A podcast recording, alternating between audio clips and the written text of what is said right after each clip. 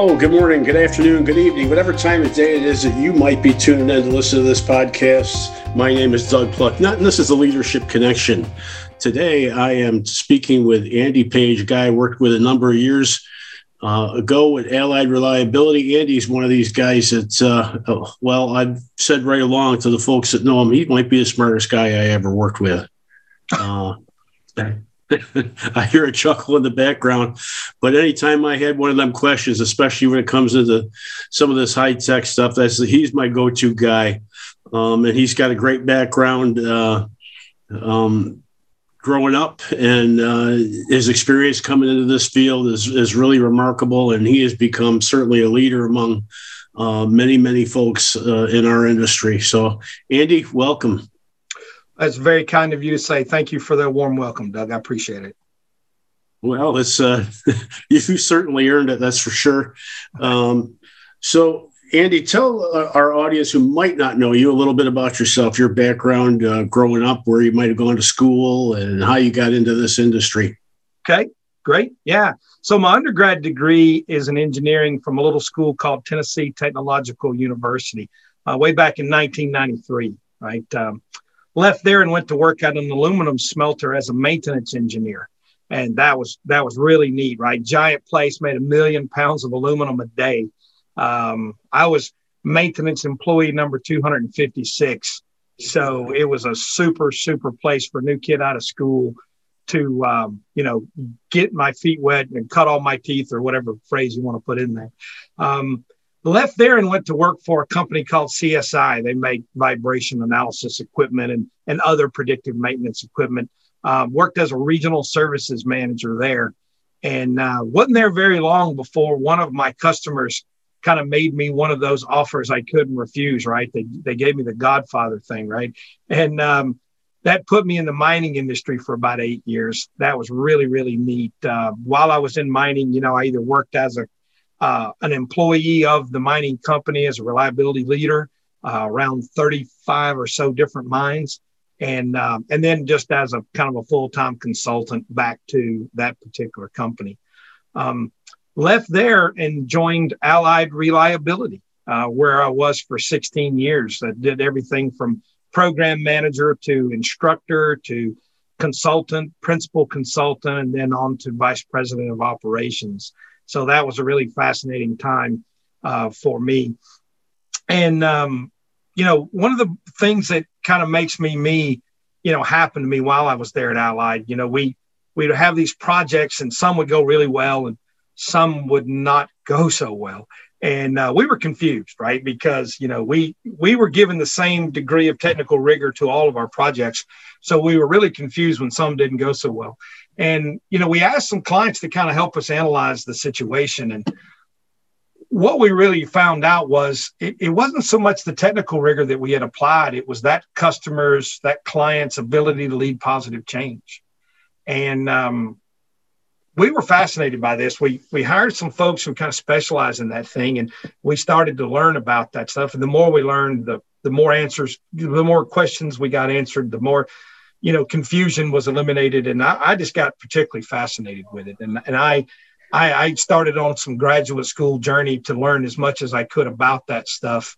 And uh, seven years later, wound up with a master's and a PhD in organizational psychology, uh, where my dissertation was on resistance management, which is kind of a subset of change management. And, and uh, that the, the more that stuff I learned, the more fascinated I got, and the more helpful it became to me as a as a consultant. And uh, so let's see, left left Allied Reliability. Now I work for a company called DSS Plus.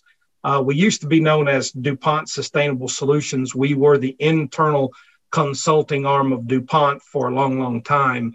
But about two and a half, three years ago, they split away and became their own standalone entity. So I, I work there now. Very good. Now, explain a little bit about this resistance decree that you have. That's that sounds very interesting.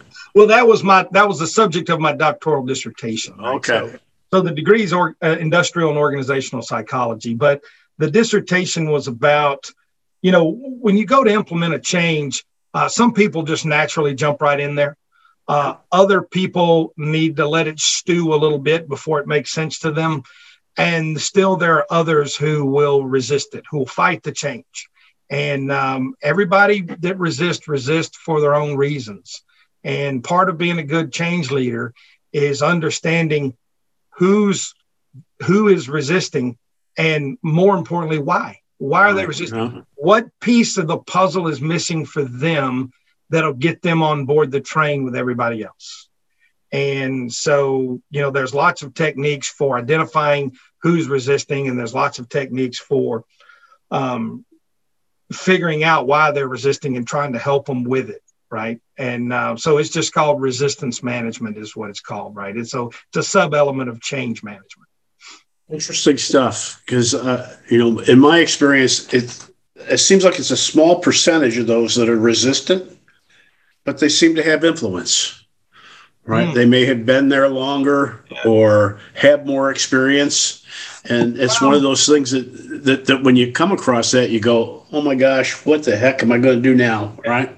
There, well, there, there's a larger percentage of people who resist, but there's a small percentage of those who actively resist. Right. Mm. So we differentiate passive from active, right? So there's a there's generally a much larger percentage of people who are passively resisting. Basically, they're saying when I see others jump on board, I'll jump on. I'll come along, yeah. But but not until and there's usually only a few that actively resist. Now, of those that actively resist, uh, the, the the the wisest change leader embraces it instead of writing them off as a business write-off or writing them off as naysayer. A wise change leader will go, "Hey, love it.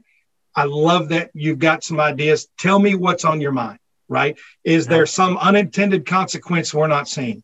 Is there some buried implementation that we haven't seen? What are you seeing about the change plan that's giving you cause for concern that we haven't seen? So, a good change leader, a wise change leader, will always embrace those who are actively resisting and say, Hey, educate me, tell me more. How can we improve the plan such that it's no longer a problem for you? And 99 out of 100 people will go, Thank you for listening. Yes, I'll have something to say. And by the time you and they are done, your plan is better because they saw stuff you didn't see, or at least they believe they saw stuff you didn't see. So it becomes just a back and forth until your eyes are open a little, their eyes are open a little, and you're all on the same page. Yeah. Right? Now, uh, so, uh, there will, of course, be the occasional one who, um, you know, that they're going to fight it no matter what, and uh, we don't waste a whole lot of time on those folks. They'll they'll come along or or won't you know, but they're they're usually so small, and usually those people are not influential, so we don't we don't concern right. ourselves with them a whole lot. Right? Yeah. So, looking back on your career, um, are there a mentor or two that uh, you look at and say there's somebody that, that affected my career in a positive way that you'd like to give some kudos to today? Oh wow, yeah, there are definitely two that um, you know. One from a from a kind of general leadership perspective and and one from a technical leadership perspective. I'll cover the technical one first. Uh, a lot of people that may be listening to this podcast might know the name Art Crawford. Um, Art was a very close friend of mine and definitely my strongest and most influential mentor along the way. Th- those who don't know Art, he founded IRD and um, would wind up becoming I'd say um, arguably the largest name in the industrial vibration analysis world. Um, art was a you know practiced that stuff till he physically couldn't do it when he was in his early 90s, and um, I am so blessed to uh, have got to go on many many jobs with art as he consulted in the field of vibration analysis and solving specific problems with fans and pumps and compressors and what have you. I probably went on, oh, 15, 20 jobs out in the field with Art. Um, you know, carrying carrying his gear for him and and uh, helping on problems and swinging the modal hammer and and all those things. Man, I was just fascinated with Art. And um, the thing that I loved about Art is uh, one he always started the you know solving every problem with the most basics you can imagine right he'd go on a grab a piece of paper, jump on a whiteboard, and, and draw some simple equation up there that everybody knows, and goes, okay, let's start with what we know. And I, I, he, he said that every time. Let's start with what we know. And then by the time he was done with the math, you know, it was pretty clear what we needed to go out in the field and validate. And uh, we'd go out in the field and validate it. And, and, you know, he never guessed, he never worked off stories or anecdotes or feelings or emotions or anything. It's always, you know, it's always math based. And let's start with what we know. Right. And, and he just, just as simple as could be, work his way through it. And it was, it was fascinating to watch him do it. And I, I try my best to emulate uh, that practice even today. Um, from the, the, the funniest story about him, and this bears telling, is you know I was listening to him talk to a, a guy who had who, who, had been a like an industrial mechanic millwright type guy who had converted to a vibration analyst, and they were talking about balancing, and they were going back and forth, and you know I was just sitting there, you know, trying to learn as much as I could from both of them because I was really new to the game at that point and I recognized every word they were using and I recognized the concepts and I was listening and made sure I understood and it made total sense to me. And not two weeks later, I'm with him again and he's talking to an engineer and they're using phrases and words I'd never heard of.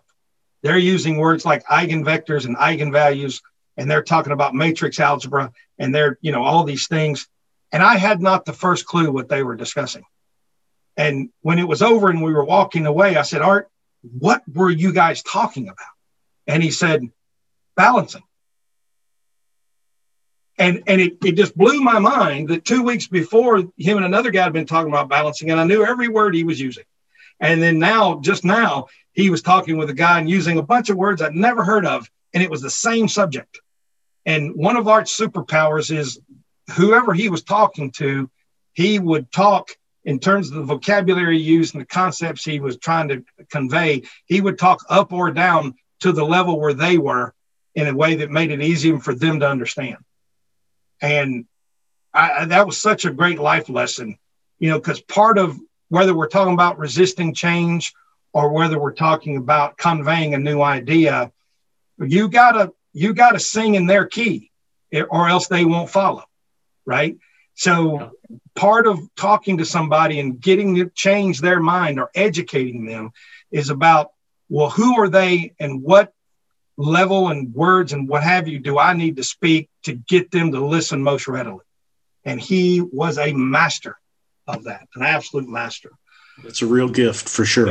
Uh, in terms of leadership, um, an old boss of mine at, in the mining business called Je- by the name of Jeff Harris, and I have I've never seen since or before somebody who was a better leader than Jeff. I learned so many things from Jeff about respecting people, about being the kind of leader that people want to follow instead of being the kind of leader that people feel obliged to follow.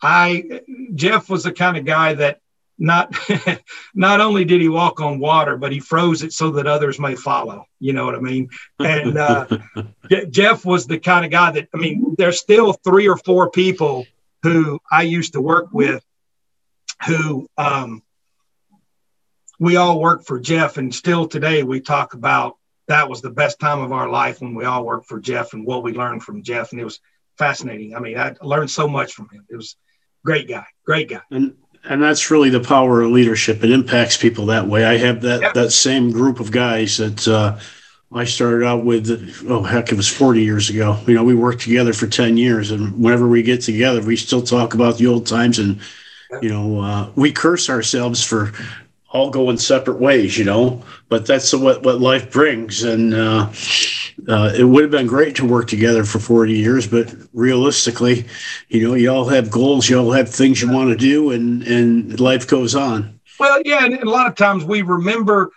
our developmental periods most fondly because yeah. that's where we learned the most, and that's where we got awakened to well, you want to concepts, right?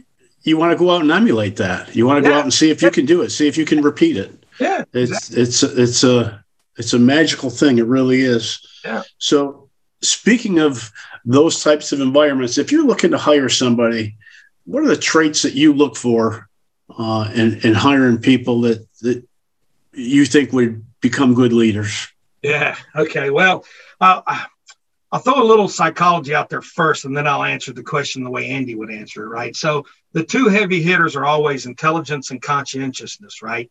You know, how, uh, what's their ability to, you know, uh, bring in new ideas and integrate it into the way they think.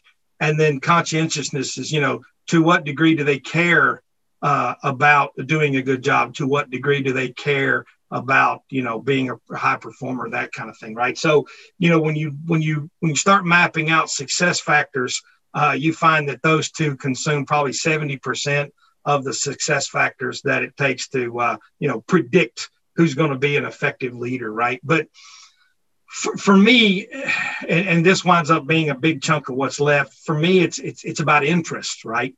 And it's not it's not about who's interested in being a leader because if you ask that question, you, you get a bunch of people who's in it for ego and they're in it for their own glorification, right? For me, it's about who's interested in developing others. Yeah. A leader is not so, so a lot of times in business, we we we reckon that high performer is a synonym for leader. And that's not true. In fact, they're they're not even related, right?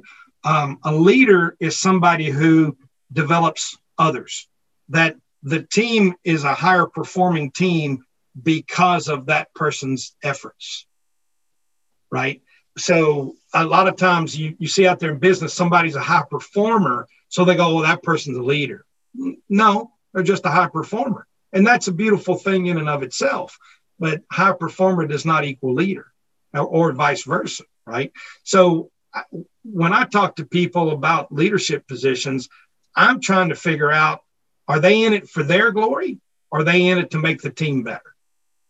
And those who are in it to make the team better, that those are the ones I want. Yeah. I've always said that uh, the good leader wants to be able to walk away and, and see all that continue on when they're gone. Right. Yeah. In fact, in yeah. fact, do more, rise above what I taught you, right? Learn more.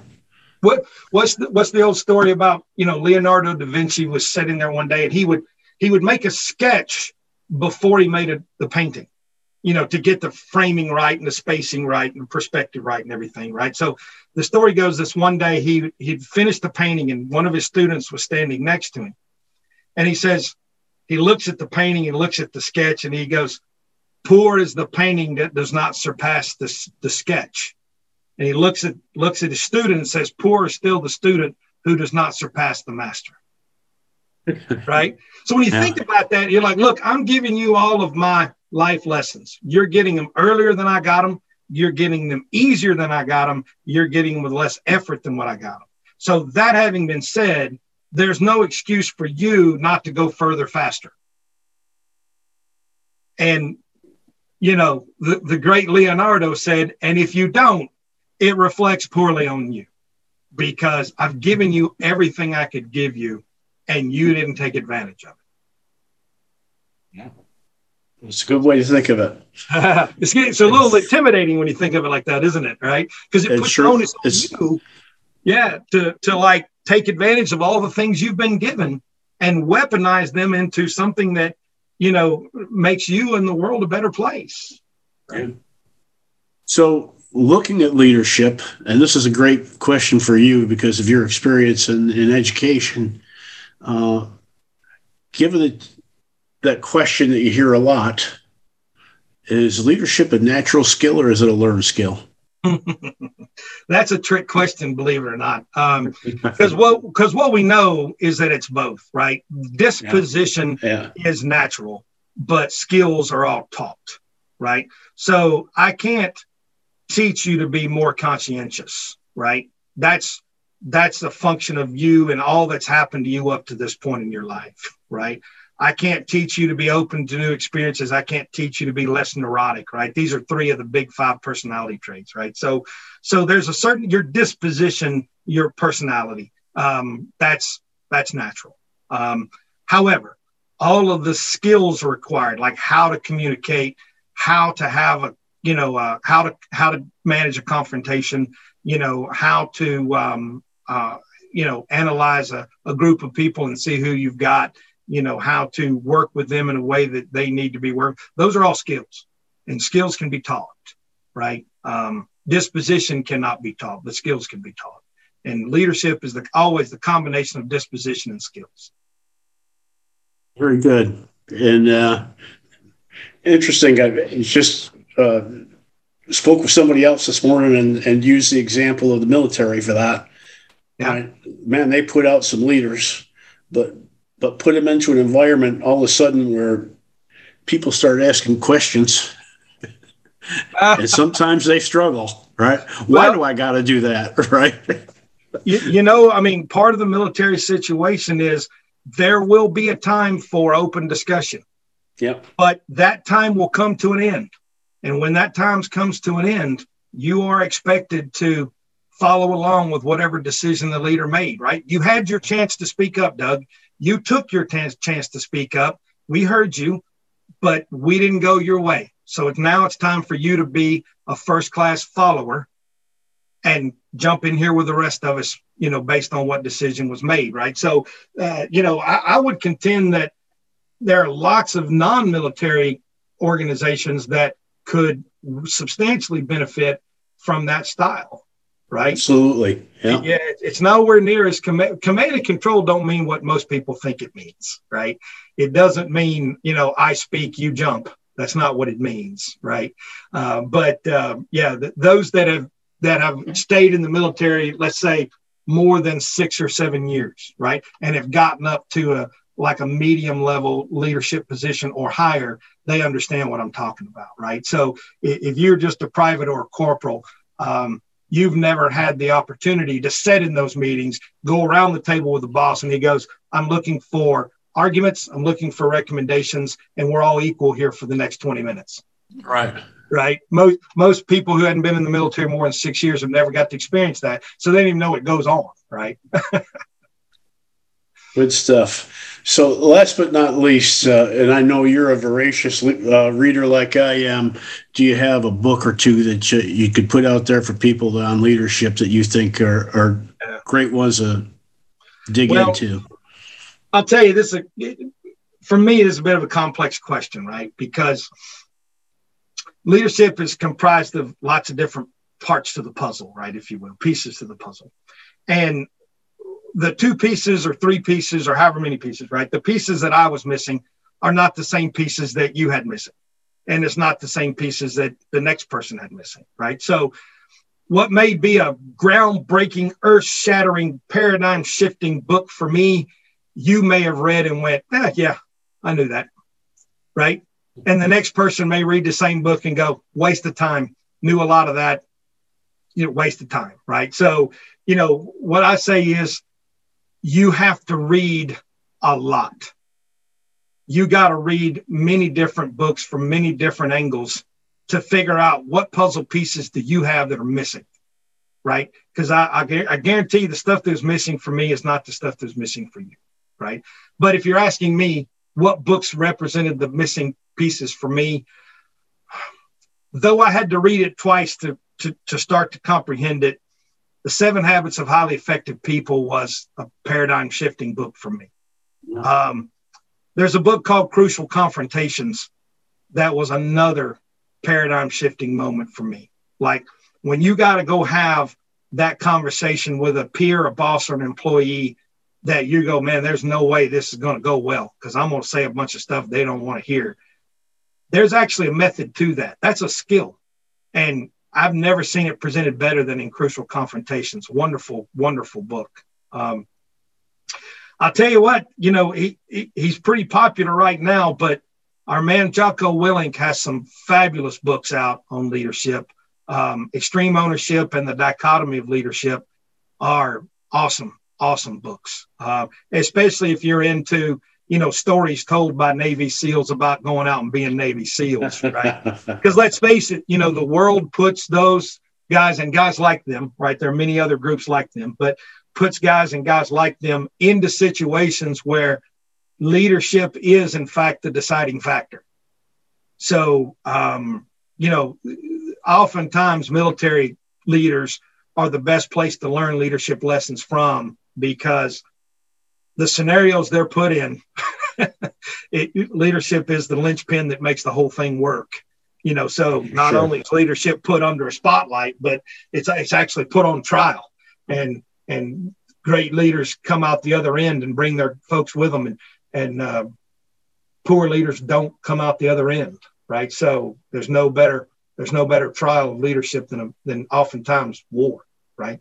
Um, to that end, you know, one of the books that military leaders study as they get into the higher echelons of, of being an officer is a book called On War by a, a guy named von Clausewitz, right? And which is generally considered one of the first modern pieces of philosophy about how to conduct war. And uh, what's interesting about that book, Doug, is almost any passage in that war, in that book, you can take that passage and take out the word war or combat and replace it with the word change. And the paragraph reads perfectly still. Hmm. And I think that's what makes people who study leadership uh, philosophically is what makes them so powerful is that while you and I, I, I don't know about you, but I've never been in combat, uh, never been to war, but I find myself in situations at work that is perfectly parallel, though the uh, the you know the the consequences are nowhere near not even close, right? right? Not even close, not even the same ballpark. But if we look at it philosophically, about yeah, I, I'm in conflict with this person or this group of people, and how do I manage that conflict in a way that you know makes me able to achieve my goals? Uh, you know, uh, maybe even helps them achieve their goals um, then if we if we study it philosophically, we find the number of parallels are quite amazing, right? So so those who are uh, like thinking about those things deeply, I'll add a book to the list and and get the book called On On War O N War On War by von Clausewitz. Right. So all right, fascinating. Very good. And uh, I asked that question for selfish reasons. It gives me a uh, an opportunity each time to find a new book to grab and, and set down on the shelf and, and put on a list of reads. So I appreciate it. You're always a good person. I've always uh, loved some of the stuff that uh, that you've recommended uh, in the past. So, Andy, it's been great talking to you today. Thank you, Doug. I appreciate the time. I appreciate the opportunity to talk with you. All right. I hope families all doing well and that uh, you're loving the, the, the career and, and, and the job and all that stuff too. So far, so good, as they say. all right. Take care, Andy. This has been uh, Doug Plucknett and Andy Page for the Leadership Connection. Have a great day.